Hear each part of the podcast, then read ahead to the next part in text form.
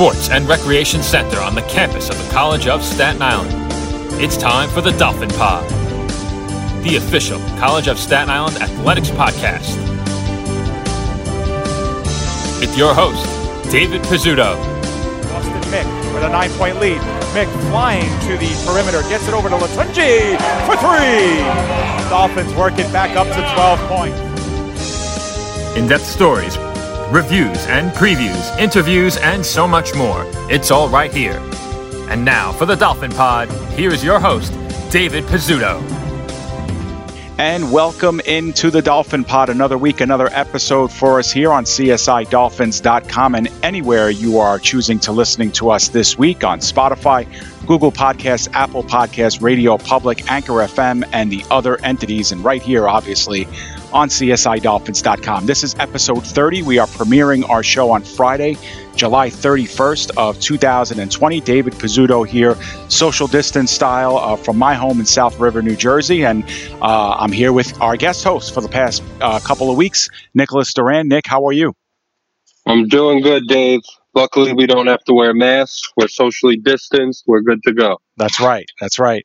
Um, yeah, a lot safer in the confines of our own home these days. But of course, always itching to get back to campus. And you know, Nick, the flashback, um, the theme of today's show is the Flashback Friday, which we debuted a couple of minutes ago on CSIDolphins.com.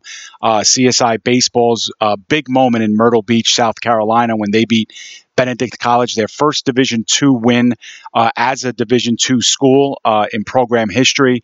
Uh, we have Louis Mandile, who will join us, uh, junior on the team, uh, to talk about that game, and of course, we'll also talk about Sportsnet's um, top ten, which. Uh, you know, make no mistake, was men's basketball again. They've dominated this countdown. We'll get your musings on that game as well against Brooklyn. And um, the number five moment on both of those countdowns, Nick, means for us anyway that summer's coming to kind of a close. We're almost halfway down with this, uh, you know, summer, and that's, you know, uh, despite the great weather outside, that's, uh, you know, it's, it's it's always a bittersweet feeling when we reach this midway point.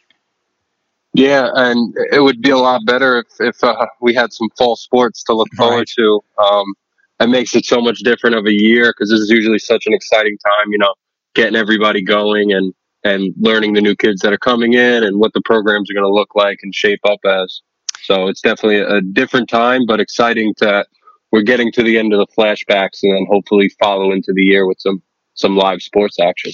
Yeah, and for those of you who've who've kept up with with us throughout the weeks, uh, we know that we had Charles Gomes on last week to discuss the COVID closure, the ECC's uh, decision to suspend fall sports, and we'll get more and more updates from Charles as we go. He will not be joining us on this week's show, but we plan to have a show dedicated specifically to him, maybe a midweek show next week. Uh, some questions have started to come in that Charles will be fielding, so uh, we're excited about that, and and you know uh, we've already started to issue some directives to coaches about organizing practice plans for the fall. So slow but sure, there will be some some um, you know concentrated groups of, of athletes that are going to be getting back, obviously, uh, moving into Dolphin Cove and the like. So a lot more on that front. Uh, to inform our audience. And, you know, Nick, for us on CSIDolphins.com anyway, um, the one uh, breaking news item, we didn't get to cover it last week because Charles was on the show, but, um, you know, you recently got elevated to an associate head coach position for basketball. And um, this past week, uh, we welcomed another associate head coach to the ranks, Pat Daddio, who's been with the baseball program since 2014, went from being an assistant to an associate. So we definitely uh, want to send our congrat- congratulations out to him. He's been a real integral part of our baseball program. Yeah, a big congratulations to Pat. Um, he's a great guy. Uh, since I've been there, he's somebody that's just always around and always in the building. Seems like he gets paid a million dollars to be there all the time, which he doesn't. So he puts in a lot of work and really deserves the position. So uh, honored to be an associate head coach with him as well. Like just just shows that the work that we put in is being acknowledged. So it's really nice to see on his front. Yeah, and I know I know the same goes for you, but um, you know, when you divide the amount of hours divided by how much money you make, I think it comes out to somewhere between six and eight cents an hour. So, you know, I think we're we're moving that we're moving that needle slow but sure. But uh, but yeah, yeah, that's the one that's the one common denominator with our coaches is and and Pat is no different. Obviously, um, he's part of the wallpaper at CSI. He's there all the time and always putting in work with the kids behind the scenes, even now as you guys do as well. So big congratulations to him and and Nick. Uh, you know, we'll turn our attention to um, the other news story that came out, obviously, just this week. On Tuesday, we announced number five on the CSI Sportsnet top 10 summer countdown of the most viewed games uh, of the 2019 2020 season. And basketball has owned every place on this countdown, and they kept it up with the number five moment. A game that really didn't go your way from the jump, Nick, uh, against Brooklyn College, uh,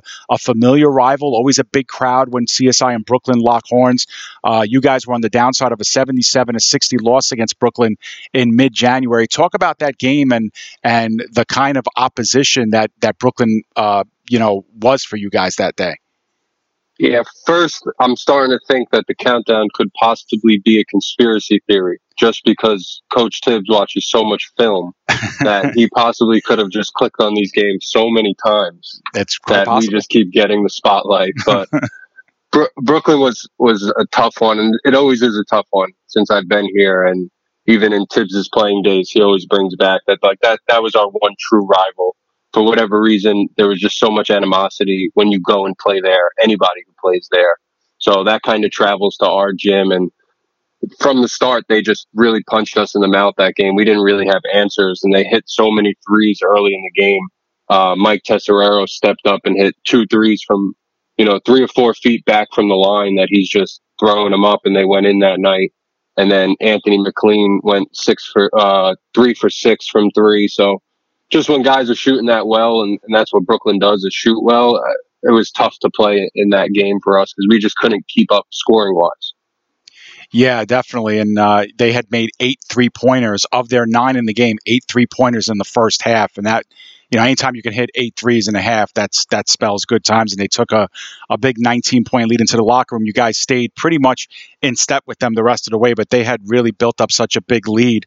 Um, you know, I think one of the bright spots in the game for you guys, um, you know, he he sometimes he's limited with minutes because of foul trouble, but Joe Zier has put up 35 minutes in that game, Nick, and he put up 16 points, uh, was second on the team with seven rebounds. He did have a blocked shot, and you know, I think Joe is one of those one of those guys who's you know he's he's a pretty you know quiet guy in terms of fanfare you know but he's one of those guys that that's kind of steady. And when he's giving you production like that uh, you guys are usually in a good place. That was a pretty solid game by joe all things considered.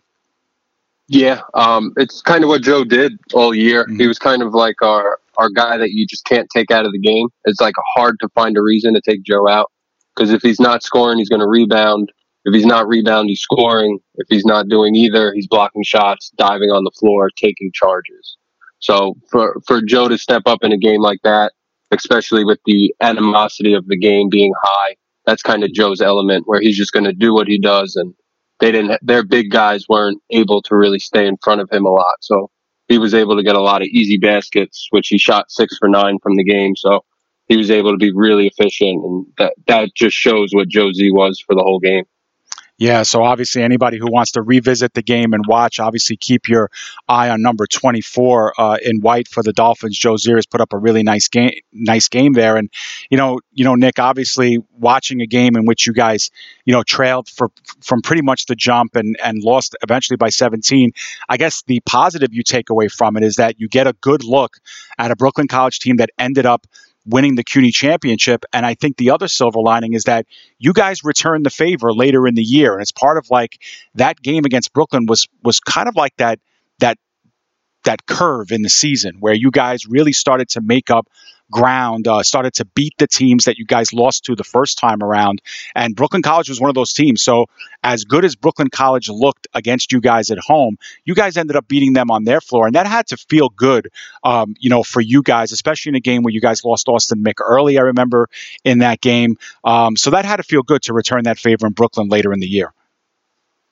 Yeah, playing there, like I said, is never never fun. Coaching there is even worse because the kids can't hear you. It's loud. The gym is packed. So going there to to return a favor w- was a great feeling, especially losing Austin Mick because you kind of think like once he goes down so early in the game, they're so guard heavy. Mm-hmm. It was kind of like you get the feeling like this is going to be a really tough one to pull out. Um, but like you said, towards the end of the season, we started playing a different style. Um, early in the season, we were playing a little zone and jumping out to man. Later in the season, we were more pressing and running up and doing things like that. So again, we played them at Brooklyn without uh, Mike Tesoriero, who came back and, and literally carried them to the championship just off of what he does for the team. So not having him when we played them made a big difference too. And we were able to run and jump and muck up the game a little bit compared to when we played them at home. They had him and he was really controlling the game for them. Yeah, good. Uh, you know, good perspective. Obviously, the game that you guys played at Brooklyn, uh, I believe, is also available on YouTube. So if any of our fans want to want to check in on the early season game and then the late season game, take a look at some of the development that CSI had, and uh, and of course get a good look at, at Brooklyn, the team that ended up winning the CUNY championship, as Nick just just mentioned. So a great visitation there, and I guess we'll um, we'll wrap up this segment, Nick, by just talking about you know Brooklyn and CSI rivalry in in and of itself. You know, Brooklyn was a Division One school at one point uh, for you know over a decade, and and then returned back to Division Three. And once they did, I mean, you just mentioned that they they have been the big rivalry, and and I think across both sports too, men's and women's. That's been the most steady of the rivalries. You know, you could talk about Baruch too because they had some terrific women's teams. Um, you know, uh, you know, a decade ago, uh, leading up to the to the late 2010s, and and um, so that was obviously a big one. But Brooklyn, you know, is right over the bridge. They always bring a lot of fans to the house. It's always loud. It's always noisy. And as the men's game, you guys get a lot of that spillover from the excitement of the women's games because the women's games have always been close. There's a lot of tension in the stands during a women's game. You know, good good tension, good energy, yeah. good energy tension, uh, and that spills over to the men's games. And it's it's unfortunate for you guys sometimes because you guys have to leave the court at you know at halftime really to get yourselves prepared. So you haven't seen some of the exciting endings of women's games, you know, right maybe right up until the very end. But that series, men's and women's, I think, is one of the one of the signature rivalries that CUNY had up until this year. Yeah, I think the the women's rivalry was was more than our rivalry, which which made our games, like you said, more exciting. Like mm-hmm. they the women's since I've been there and Brooklyn, you know, that that's pretty much been one or two. It's just figuring out who's going to be one and who's going to be two. Right. So we always love traveling to those games and even getting there early for the game when we play because you get to watch it, you get to see it, you get to feel it, and then both teams just play so hard on the women's side. And then, like you said, we have to leave at halftime and go get prepared for our game. And I feel like whenever they play Brooklyn, it comes down to the last shot or, you know, the last couple of plays. So it's like you don't get to see that. And then you get to talk about it with the, with the, uh, coaching staff. And, you know, when Timmy was there and now Nicole's there, like you get to just see how hard they play. And then we get to go out and play just as hard. And like I said, they've always had great talent since, since I've been here. We lost in the semis to them. Um, I think it was my second year and it was just a point where they just they had more talent than us that year. And they've been top of the conference with us. So it was good this year to, to play them close at home, at their house at the end of the season and pull out a win. So yeah. the rivalry's been great on, on our side. I think it's been the best rivalry of, of both teams, men's and women's as a combined rivalry. Yeah, I would definitely agree with that, and all the more reason to revisit it on Sportsnet. I think you're right, Nick. I think maybe TJ clicked on this one one too many times. The whole coaching staff probably, uh, you know, probably responsible for a couple of hundred of those of those views. But all the same, it all counts, and and that was number five. And we'll see if basketball can stay on the countdown uh, with number four next week. So we're at that point of the show where uh, Nick and I will take a break, and when we come back from our commercial break, we will have our featured segment of the Dolphin Pod. We will sit down with CSI baseball junior Louis Mandile, who will join us from the baseball team to talk about the number four moment on the Flashback Friday countdown. And it was, of course, CSI's big Division II win over Benedict College. It's coming up after the break right here on episode 30 of the Dolphin Pod. Stay with us.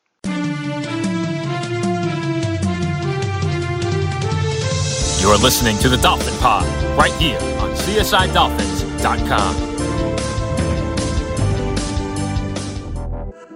Champions know how to seize opportunities. When they see moments of greatness unfold right before their eyes, they push as hard as they possibly can, and then they push harder. Because the heart of a champion never settles, never quits, and never stops giving its all. We are champions. We are Division Two. We go big, we give it everything we've got, and we win. On the field, on our campuses, in our communities, for our causes, in our careers. We rise to become champions in everything we do. We are Division Two, and there are no limits here. We make our time count. We set our own path. We become champions on our terms. It's time to up your game because we're here to play and learn. But most importantly, we're here to discover ourselves, our vision, our heart, our drive to achieve every goal we aim for because we want to be champions at the highest level, life. At Division 2, the opportunities are here. Are you ready?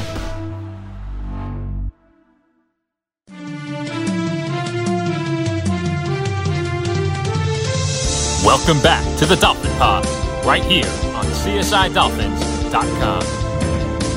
And welcome back to the Dolphin Pod right here on CSIDolphins.com. This is episode 30. We are premiering on Friday, July 31st of 2020. Obviously, our last episode uh, of, for the month of July. And uh, Nick and I have reached our featured segment of the Dolphin Pod. It's where we get to sit down and talk to uh, one of our own at CSI. And today's guest is CSI men's baseball junior Louis Mandile joining us um, here for the next half hour, 35 minutes to talk about Flashbacks Friday number five moment, which we debuted on CSIDolphins.com just a couple of minutes ago. And that was CSI Baseball's 21 to 9 uh, romp over Division two Benedict College. It was the school's first ever Division two win as a Division two school.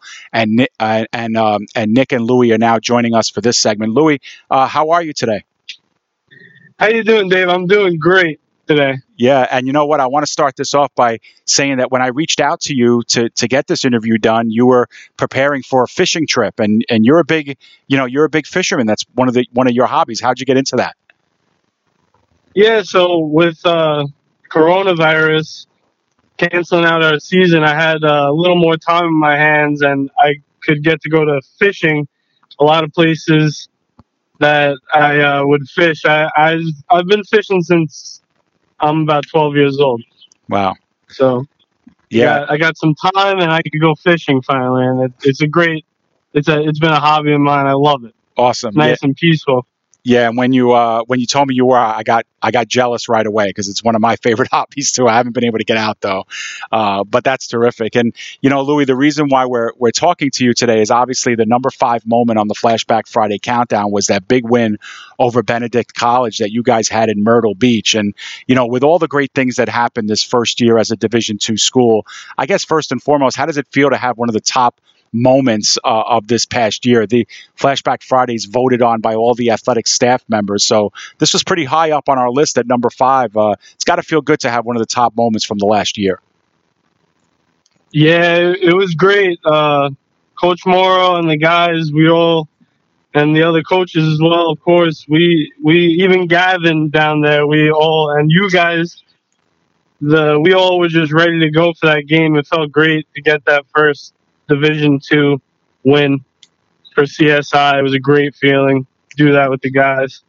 We definitely want to talk about the Benedict game a little bit more. Uh, want to start at the beginning with you, uh, Louis, just talking about you know your roadmap to, to CSI. I mean, obviously, anybody who's looked at you on the on the roster page of the website knows that you're a transfer. You had a couple of different stops at at uh, community college schools. You started your academic career at Pace University. So, can you tell us, you know, since high school, at, you know, at Xaverian, you know, what kind of steps you took uh, baseball collegiately, and what got you finally to the College of Staten Island?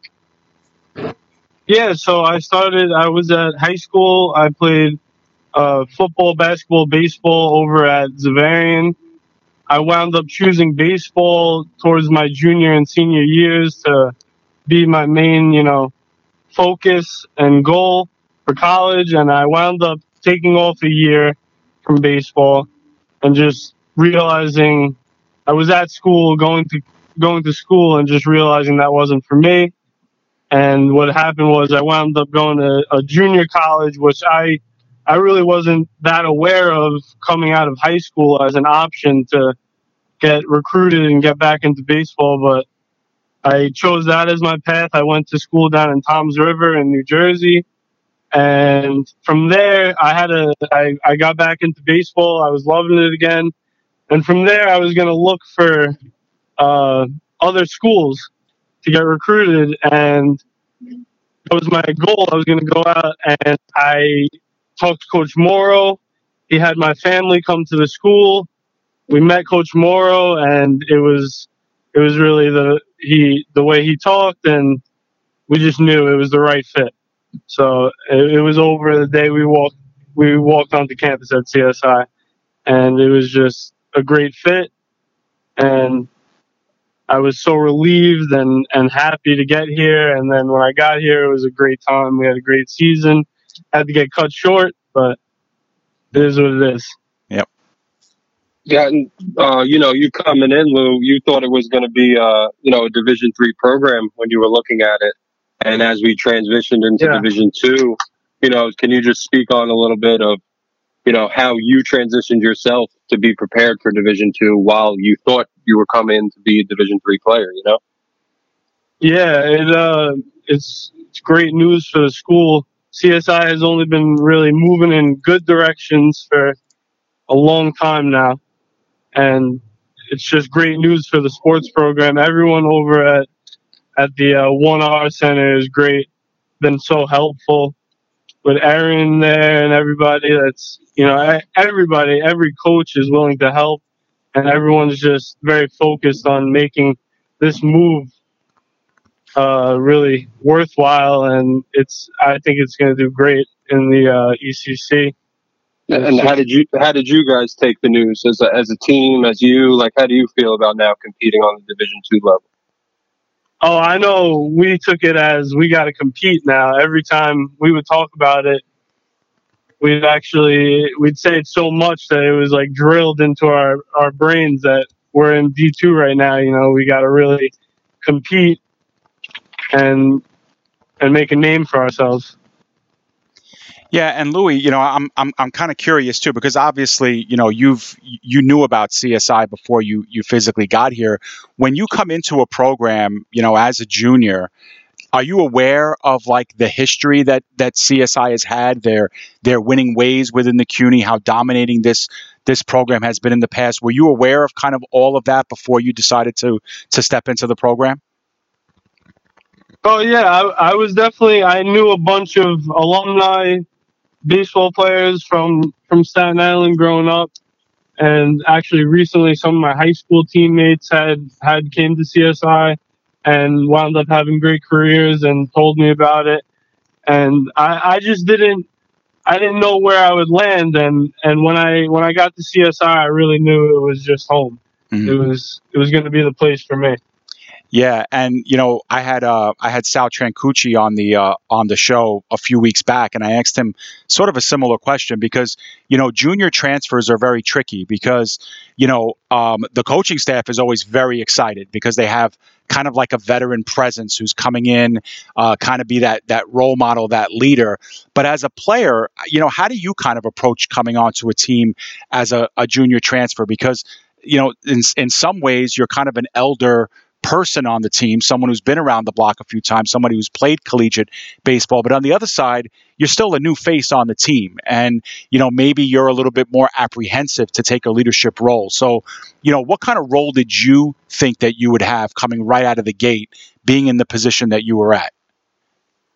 Well, yeah, you you said it well. I I really didn't want to step on anyone's toes or anything. Being it's my first year here, my first season. I love the way things were, and our, our team chemistry was really great. That's what made us a, a great team, and, and we, we competed. We wanted to compete. The the drive was there to compete was because we all wanted to to be successful at the end of the day. We wanted to win and stuff. So I just took it how it was, and I helped the team in ways that I could. But yeah, it's it's I've been I've been playing college ball for a while now, so I've seen a lot of uh, a lot of good baseball. My experience with JUCO was great. It really uh, it really helped me open up a lot of doors and opportunities, and and I'm I'm very happy I'm here now. Great. So, so I got one for you, Louis. I'll keep this one a little personal. Um, why why didn't you choose to go back to basketball when you went to, to junior college? Why why are we choosing why are we choosing baseball? Oh, to, well, to be honest, uh, basketball is a passion of mine. I, I love basketball my whole life, but when I got to to the JUCO, I, I had my mind focused on baseball. Still, I was in the same mindset from when I was in high school, where uh, where I wanted to be playing baseball. I just thought I I could take baseball to places further up than I could in basketball. To be honest. And when when you made that commitment, you went played baseball, and then now you wind up here. You know, you're a Staten Islander. Like Dave was just talking, you understand everything behind it. You know, coming into your first CUNY season and everything, how did you feel like it just went right from the jump? Like you said, you guys clicked. So how did you feel your season went from a little bit of the preseason into the season? Like you felt like it just went smooth. You had to work harder than you thought. Like what was your mindset there? Oh, it was great. Right when we got here, we uh, right when I got here, I started to work out with Gav and everything. Having you know those facilities there is great. And then right when we got into it, I mean, we had to use the it's north northeast baseball. We had to use that gym for you know a couple months, but we got in we got into it in the gym. You know, we were really going at each other, and coaches got us together and we just we clicked right away the team. I felt like so we had a I know we had a good lineup going into this season. We had a bunch of guys that could hit, even you know seven, eight, nine, or those guys are hitting still, and our pitchers were doing their thing. I, I felt really good about splitting with Mercy, and then where our season was going from there. You know, obviously it's not you know, you split, you didn't 2 0 them, but I felt good about where we were going from there. Yeah, I could definitely, I could definitely say that was a real positive, positive sign. And you know, we we went through that game against Mercy with with Sal pretty in depth, and you could tell that the team was really excited about about that split, and for good reason. And you know, you you actually touched on my my next question perfectly. Was you know, being a Northeast baseball team, it's you know, it's different because you know a lot of a lot of teams that we face in Myrtle Beach, with the exception maybe of John Jay that we faced there, those teams had like 10, 12, 20 games under their belts already. Meanwhile, when you guys go to Myrtle Beach, you really only had one day of being outdoors. The rest of the time was in the Auks gym. And you know, baseball is baseball and it's it's always going to be fun, but that has to take a real challenging toll on you to be indoors that much leading up to your season. And you said, you know, some of the players were going at it in a good way, but like what's the big challenge? You know, what what are some of the challenges associated with day after day having to practice indoors all the time? Yeah, it definitely is rough. I mean, we're we have that gym in there, so we could get a lot done, but it does get rough when you go and and we and we saw it firsthand when we went to uh, Myrtle Beach. It those teams had they had a different energy to them because they had been out there for longer, but that's okay. I mean, you, you still it's been a grind. The Northeast baseball is just it's been a grind my whole life. So yeah, and and Louis, have you always have you always played the outfield because it's it's even worse if you're an outfielder because it's not like you can shag fly balls in a gym. You know, you could do a little bit of that. You can just do some running running catches and things like that. But as an outfielder, a have you been an outfielder your whole life, and b how uncomfortable is it to really play your position as a fielder when you're inside all the time? Yeah. So the outfielders just do a lot of hitting. And I've been an outfielder to answer your other question. I've been an outfielder my whole life. So mm-hmm. it's a lot of hitting. And when we can, we get outside into the, uh, you know, little areas that are, are good to hit some fly balls. We'll, we'll get them in there, but it's nothing like playing against those other teams that we learned it firsthand with Mhm. those North Carolina kids. They they've been they've been playing 10, 15 games before we get to our third game, our fourth game. Right. So it's different when you got to just play those games to get into that type of groove. But the other Yeah. teams here in our conference will have to do the same thing. So Right, it's right. all about how hard you're going to be working inside and how seriously you're going to take it. Yeah, it's a great Yeah, I feel like the, the South Carolina trip for you guys really puts a lot of things in perspective for you because, again, you're going to compete. You know, you split with Mercy up here, and you're going to compete with schools that uh, have the same advantages and disadvantages of you throughout your conference. When you go Yeah. down to Myrtle Beach, you're playing kind of with the, the hand stacked against you already. So, like, for you guys going down there, do you feel that? Do you feel like going down there is kind of like, well, we have to pull together because the other teams are pulled together already. Like, how does that make you guys better throughout the season? Yeah, Myrtle Beach was great, a great time for us. We started off hot, and then even playing that team from down there, Erskine, they were a great team, and it was just great to like show us what we're going to be competing against at the highest level of the divisions we're going to be in now. So it was just a great experience. I know those Erskine games to me, I think were some of the most important games in the season going forward, if we were to have the rest of the season, we probably would have looked back at those and and said that was uh, a learning point.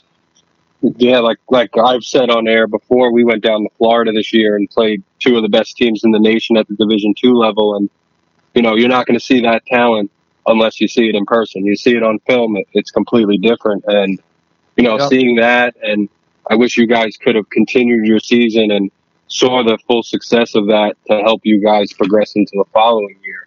But how do you feel about you know the season getting cut short a little bit now, and you're you know, trying to bring that into next year? How do you feel like you guys can kind of bond together right now and keep that flow going that you guys just got? Yeah, so we're still all in contact. We have we have Zoom calls, we have Zoom meetings. So we've really been all in contact. I know I I talked to a lot of the guys. We're getting into our. Uh, what happened was with with coronavirus, there's a lot of good competition at at local leagues. That local leagues that are still playing. So if you could get in your swings and your a pitcher, you throw innings there.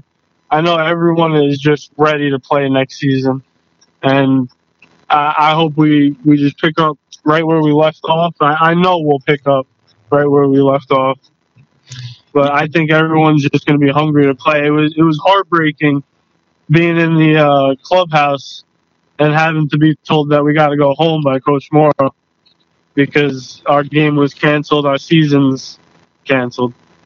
So Yeah, I know a lot of the guys will be ready to go. Yeah, I, I remember that day that we, that we did have to cancel seasons, and it was it was a tough one to say the least. Because, and I think one of the reasons why, Louis, and correct me if I'm wrong, but you guys have a really really tight team. I mean, being on that trip with you guys in Myrtle Beach, you know, there's you know there's the bus trip, and everybody's kind of getting along and laughing. There's very little there's there's no cliques really on the team. Everybody's kind of you know all hands on deck. Everybody knows what their role is. Everybody knows what they bring to the table, and that's really important when you have a team with like 30 kids on it and only nine get to play at any one time it's really important for you guys to be to have like a real friendship and bond can you talk about how important that is for this team in particular how important that that energy and that friendship was for you guys Yeah, it definitely meant a lot to us. I mean, it, on that bus trip down there, you you learn things. You know, it's it's it's brutal driving down to uh, Myrtle Beach. So you learn things about your teammates. You guys get to joking around and stuff.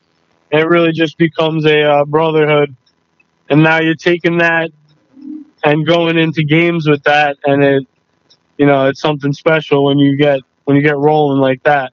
And I, I really did feel good about us going, coming home from Mercy, looking at some games on the schedule that you know really stood out in your uh, in in our schedule that you know you really want to play in and get some wins, but it got cut short.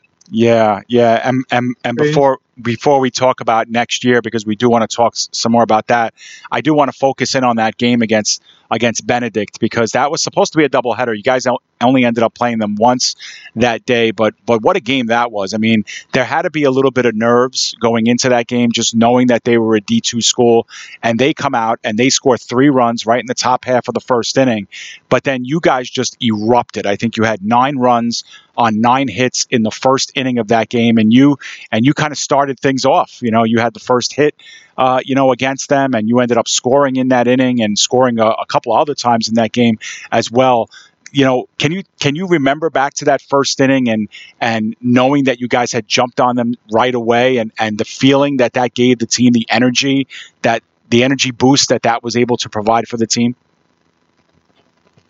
Yeah, it was it was great because we really went into that game knowing that that was going to be either the first re- in reality knowing it's going to be the first win or the first loss for Division Two uh, competition at CSI. So I know we had my boy Adam Gonzo on the mound, and I knew he was gonna. I just they had some good bats on that team. You could tell right away that they were a Division Two team because they had some good bats on that team. But I knew we just needed to get him some runs, and we were really geared up for that game. I don't think there was anything stopping us from hitting any pitcher that day because of our mentalities, and it just felt really good to get it done, and and to get it done then some. You know, it wasn't really even a close game. No. Yeah, like you just touched on it, Louis. Um, you had Adam on the mound. He's a you know first year transfer in, and you know he goes he goes out and has a really tough first inning. You know, three nothing. You guys walk into the to the dugout.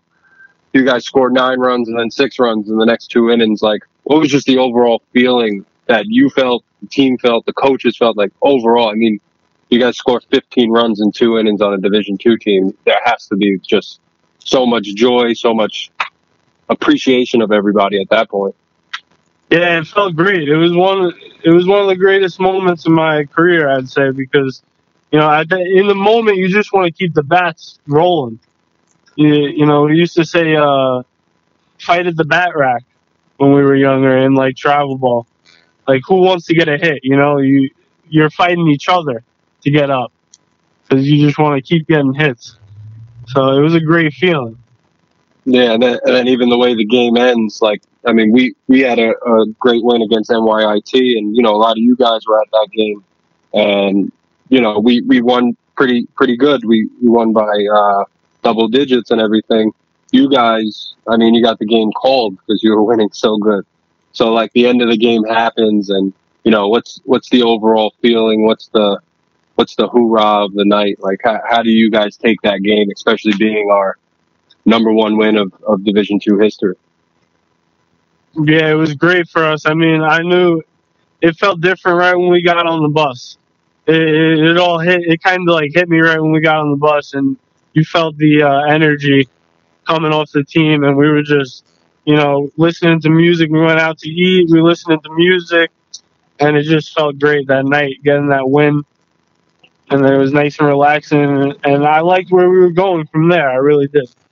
Yeah, you know, even even the losses the next day to Erskine, and you had said it, Louis. Even those losses gave gave us a pretty good indication of what you know uh, Division Two was going to look like. But there was still some some silver linings in those games that that that we lost. And you know, I think um, you know, just getting back to what you said before about being inside and having you know having to hit a lot. Um, one of the things I remember about the Benedict game, I was texting with Charles Gomes, our athletic director, and he's like, "How does the team look?" I'm like, Charles, I don't I don't know about, you know, like I haven't seen enough of our pitching yet. We haven't gone through the rotation. But man, these guys can hit. I mean, these guys can hit. We were hitting the balls everywhere in the field. We were going opposite field. We were we were hitting for power, we were hitting for contact. We were putting balls in play. We were moving runners over. It was really it, for, for an outsider like myself, it's really good to see that kind of baseball. And the other part of it that I really enjoyed was that when guys were coming back to the bench, it wasn't just about oh, did you see that hit I had? Or, you know, it wasn't, it, it was more about, hey, what are you seeing with this pitcher? What is he throwing? Uh, what's his second pitch? What's his third pitch? What's he trying to do to keep you off balance? And th- that's really great to see and to hear. And I was really impressed by how much you guys really help each other at the plate of really identifying what pitchers have. Is that a normal thing, um, you know, with teams? Is that something special about this team? Because I was really I was really impressed by that, to be honest. You know, you guys were really in harmony, really working together as a hitting unit to really get on top of the pitchers. Yeah, our bats were really hot in that game, and we we really were focused at that time to get that first win. And I could tell you, like that was pretty close, if not our A game.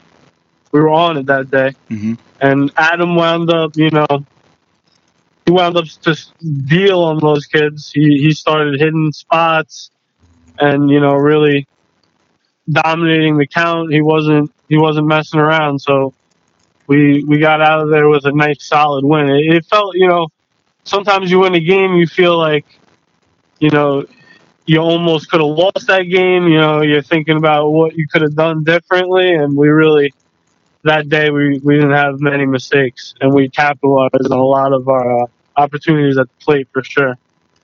Yeah, and then you know the the next day you guys play Erskine, and and anybody who looks at the scores of those games will say, "Oh man, well CSI, you know, um, you know they got really handed a couple of tough losses." But I was really impressed, even in that doubleheader, of the way you guys fought against that team. That was a really really good team, and again, when we played them, I think they had already played 17 games to that point, yeah. and and they were playing just about every day, and and you know they had like 50 kids in their dugout, so it was a different it was a different monster we faced that day. But I was really impressed, and you know, Louis, you in particular, you made a play, a defensive play in the outfield that was spectacular. We were down by I think eight or nine runs at the time. Would have been really easy to see that ball go over your head.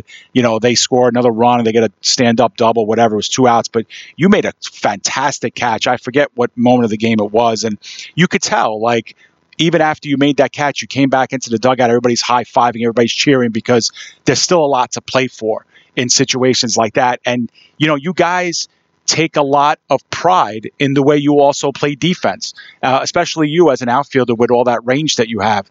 Um, can you talk about you know your how you know how important it is to be a, a, strong defensive player as well, and not just be looked at for how many runs you could score in a game? Yeah, I know. I know for sure that we uh, we take some pride in what we do here defensively.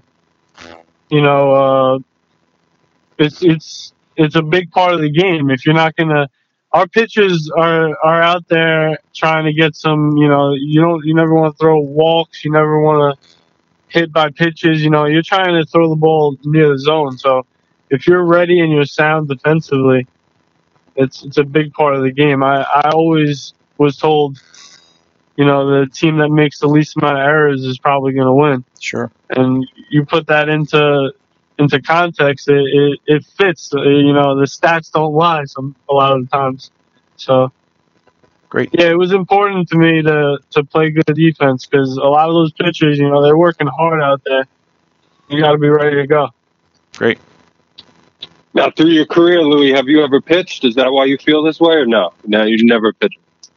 Yeah, I, I used to pitch a little bit. I mean, I I was a real competitive pitcher when I was younger, but that's that's like on smaller fields, and so I was really competitive. But I, uh, I'd say I gave it up like around like 14, 15. I pitched a little bit on the big field, and then I just I stuck with outfield. I've been an outfielder my whole life.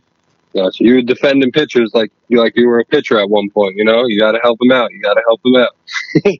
Not everybody yeah, thinks like that. Yeah, you got to. I mean, you're gonna you're gonna be out there. You got to be good defensively for sure. Yeah, and like Dave hit on, you know, playing teams like like um, you guys played this year that that had that talent at the Division two level. Did you feel like even being on the field before a ball was hit to you, like in your head, it's just running that, you know, you, you got to play harder, you got to do this harder, you got to do that harder, or are you just kind of playing it how you always played it? Uh, nah, for sure. They were hitting some, you know, balls harder than we had seen or, or we were probably going to see, to be honest. So it was, it was eye opening to, to know the, the level of the game because the game is always the same game at every level. It's the same rules, the same, you know, but the speed of the game gets different. You know, the, those kids, those pitchers came in, they were they were shoving. Our pitchers too. We were we were throwing. We were trying to meet them at their level, and you know, it, it was that game was a real learning experience for us. It, the first three innings of both those games were, you know, both teams still wanted to win. Mhm. You know, Yeah, it wasn't and- like it wasn't one sided in in the first couple of innings, and Yeah, and I 100% agree with you. You can look at our schedule too on the basketball side. The the uh, and Dave tests to it too. He he called most of the games. The the score doesn't really matter at at our point level of it. It's you know how hard you guys played and how well you guys played together. And to see you guys play that hard in these games, and you know you come up with two Division two wins is huge in not even Yeah. half a season. Yeah, it was it was different. the The speed of the game was different, and it was really. Uh, I I it was two of my favorite games that we played those Erskine games because you got to you got to see what we what we need to work on. You know, we got right back and we started thinking about what we had to work on and stuff, and we we really gelled like that as a team. We we took like you guys said, like we took a lot of pride in it Mhm. and and we took a lot of pride in uh, in being successful. So after those Erskine games, you know, I kind I kind of uh, changed my mindset a little bit, and I felt good after those that win, the one one in Mercy. But it's just a shame our season's got to get canceled. But we'll be back working. Sure, and that's and that's what I kind of wanted to lead to here as as we as we wind down our interview, Louis. Is obviously you guys get hit with this with this horrendous news that your season is cut short, and you know, I mean, looking back at it now, it makes complete sense. I mean, when you see what that the whole world really shut down, uh, sports, you know, professionally or you know, were done for for a while during that same same time frame, but you know, one of the silver linings is, you know, the NCAA came back and said anybody who used a season of eligibility in the spring for spring sports like softball and baseball and track um, can get that year back. Now, you're an upperclassman, so I don't know if you've given any consideration to that, but have you personally thought about getting the year back next year? Is well, this coming year is supposed to be your senior year. Are you looking to get that back and turn it back into your junior year and stay uh, until 2022, or is graduation looming for you? So this this will be it for you. No, it's definitely a possibility, but yeah, graduation is is probably looming a little bit, but definitely a possibility. So. Good. Well, it's it's it's important at least to have that option open for anybody who kind of lost the year uh, the way you guys did, and and obviously, you know, you mentioned that guys are staying hungry, guys are staying focused, um, guys are are still playing, and and obviously now that fields have opened up and leagues are starting again, you guys are really chomping at the bit to get back out there and start to play. So, have you guys talked about? Kind of that unfinished business that you guys have and and you know going into the season you did lose a couple of uh, you know uh, three really good seniors but you have a big class coming in. Um, what if you know what are some early kind of discussions that you guys are having as a team regarding your your team goals for next year? Yeah, I think it's just the same the same business every time I see one of the guys from the team or I'm talking to one of them uh, you know, over the phone, on text message. It's really the same deal. Everyone's trying to better themselves and, and just be ready to go. And I got a real good feeling about our incoming class. And, you know, we got to meet those guys. We we, we showed them what we're all about. And it doesn't take long to figure it out when you get to CSI with our coaching staff and the people we have in our athletic department, start you know all the way up from Charles down. It doesn't take long to understand what we're about here, so I think it'll be real good. And those seniors, yeah, my guy Jet, Lazada, Khaled, like the people that are that are. It's crazy that coronavirus had to do that because those were the guys. You know, I, I say I feel good about our season. Those are some main guys that you know that season was supposed to be you know their season, mm-hmm. their their year to to. But it's crazy. Yeah. Everywhere, the whole world's affected by this. sure Yeah, and, and like you said, you'll lose some some big bats. You know, for next year? And well, what what are some of your personal um, goals for the year coming up? What are what are some things, whether it's numbers or just what what what's your vision of the the season coming up if it's going to go as a normal baseball season? Oh, I want to beat every D two team there is Mhm. on our schedule. That's what I like to hear.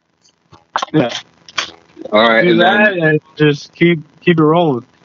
nice, and then you know you're you're going to be the old guy on the team now. You're going to be the old man, the senior.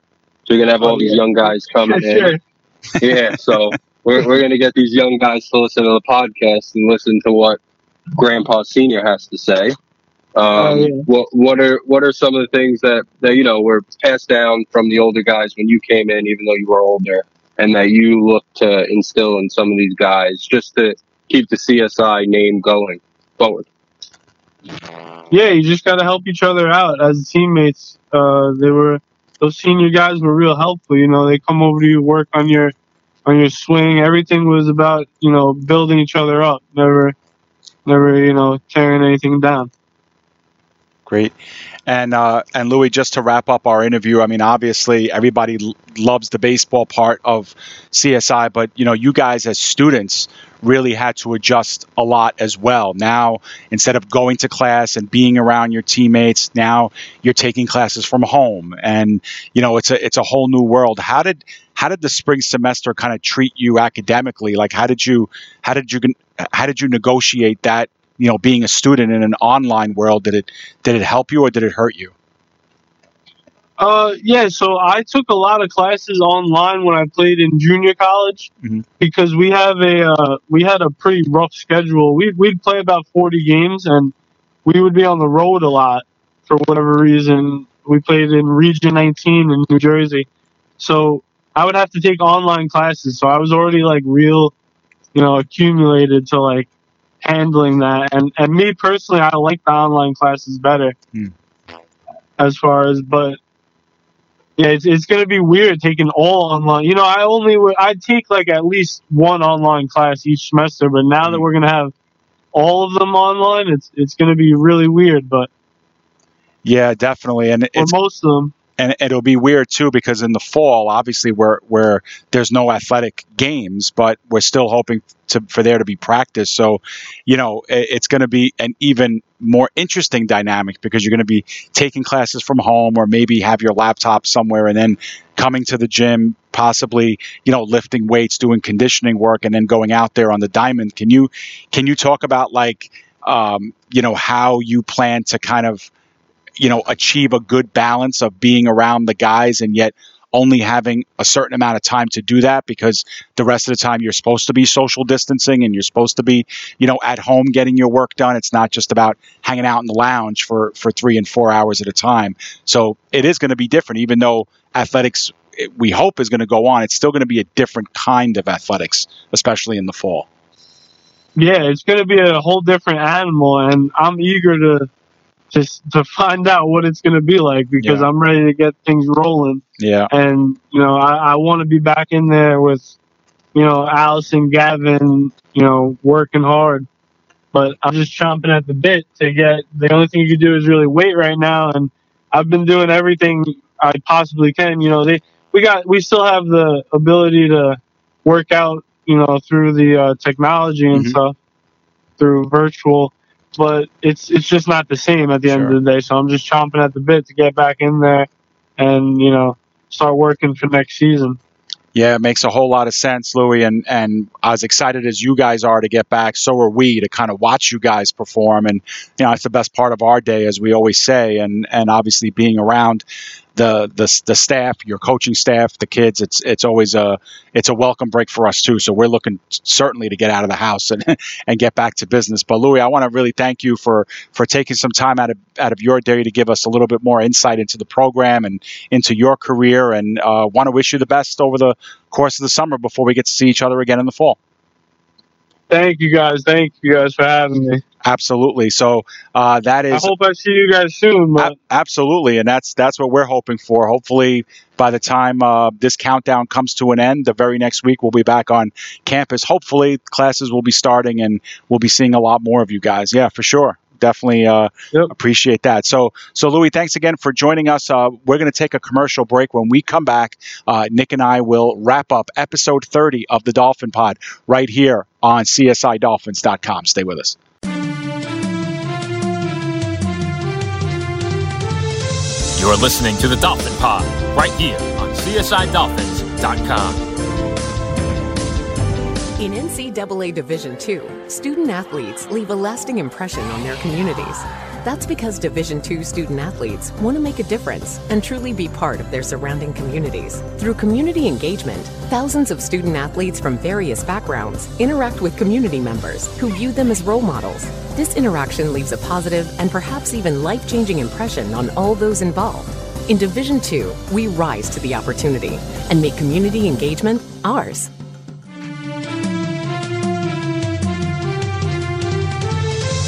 Welcome back to the Dolphin Pod right here on CSIDolphins.com. And welcome back to episode 30 of the Dolphin Pod. David Pizzuto alongside Nick Doran. And Nick, uh, you know, every time we, we sit down with a student athlete and talk to them uh, on this show, it's always an eye opener. It's you always get a lot more insight than, um, you know, into the behind the scenes type stuff. And and Louis was, you know, uh, provided that to us uh, regarding baseball. Uh, a tough tough way to end the season, but a really a really bright first couple of games for them. And it was nice talking to him about it. Yeah, the baseball baseball kids are always fun. They're always a good group. Uh, Louis, you know, brought us all the way inside the baseball team today, so it was great to hear. Especially, you know, season getting cut short. It's it's nice to hear, you know, the inside scoop of what they were thinking, what what was going on in their heads during that time. And, you know, he he likes online classes. He likes fishing. So in the fall, that could be a good combination. You could possibly fish while doing an online. you know class. what that's a that's a really good point. and you know when he told me that i think i texted him on monday when when he told me that i was like oh man fishing i, I miss fishing you know i used to go on the boats to sheepshead bay or the atlantic highlands here in jersey and and it was it's one of my favorite pastimes but obviously that got KO'd with Corona because I used to go in May and things like that. But, uh, but yeah, I got immediately jealous. I'm like, oh, this kid's got it made, man. To be uh, to be 22 again with, you know, right? uh, it'd be great. But um, but no, I was really jealous. But but you know, getting back to baseball, Nick, too. You know, it's so easy because their season was cut short. They they only finished five and three. A team that usually plays you know 40 45 games a year. Um, it's not enough of a sample size to really hang your hat on anything. But people forget, like they accomplished a lot in eight games. I mean, to beat not one but two different Division two schools when you've only played 25% of your season that's that's a big deal. You know nobody else was able to do that. And um, and he was right when he said that team could hit. That team could hit. That's one of the best hitting teams i've ever seen at csi and it was just really a shame to see it end so so quickly. And I- think in the footnotes of history not a lot of attention is going to get paid to this to this 2020 team because of what happened and how it ended. But really, we shouldn't take it for granted. They they really did have a super season condensed into just eight games. Yeah, and it, it's it's sad to be honest with you because you know a lot of these kids, the, the seniors, they, they've been around and we've seen them around the building. We know who they are, and Mhm. to see them succeed so much in the beginning, you know, you get two Division two wins and you're not even halfway through your season to have it go down like that. Like you say, it's it's a historical team that's not going to get written in the books for the only reason that they didn't get to finish what they started. And you know, guys like Jet and uh, Anthony, Sal, you know, the seniors on the team, like th- those were the big bats. So there's going to be big shoes to fill next year, and um, I think they will. I think the coaching staff is going to do a great job of filling those spots. But like you said, sad to see it it not happen. Yeah. But at least we get the stories that guys like Sal Trancucci and um, and Louis Mandile were able to uh, share with us, and we're very grateful to them. Uh, really grateful to you, Nick, for joining me again. Um, you know, this week and throughout the summer to count down the rest of our our flashbacks and of course our Sportsnet moments. You've been a great resource basketball wise when we go through those those Sportsnet moments. But uh, I really thank you again for being a part of this, and look forward to doing uh, another one of these next week when we look at moments number four. Of course, Dave, it was a lot of fun once again, and I look forward to it. Excellent. So uh, that pretty much wraps things up here from uh, the CSI Dolphin Pod uh, right here on CSIDolphins.com. Like we mentioned, uh, every week, every Friday around 12, 12.30, be sure to log on to CSIDolphins.com backslash podcasts or on any of our other entities, Spotify, Apple Podcasts, Google Podcasts, and every other one that is listed on our website to find us wherever in, wherever you are uh, and at whatever time or whatever day you plan to listen to us. So for everybody, uh, for our guest Louis Mandile, for Nick Doran, I'm David Pizzuto, wishing you a great rest of weekend and thank you for listening to episode 30 of the Dolphin Pod.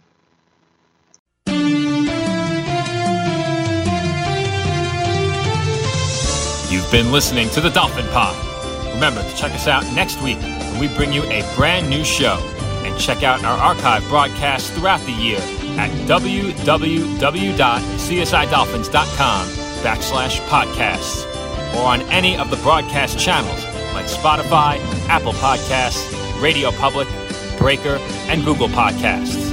If you have questions, comments, would like to be booked on the show, or have an idea for a guest you'd like to see on the show, be sure to leave us feedback and catch all of our shows right here at csidolphins.com backslash podcast. From all of us here at the College of Staten Island, thank you for listening to the Dolphin Pod.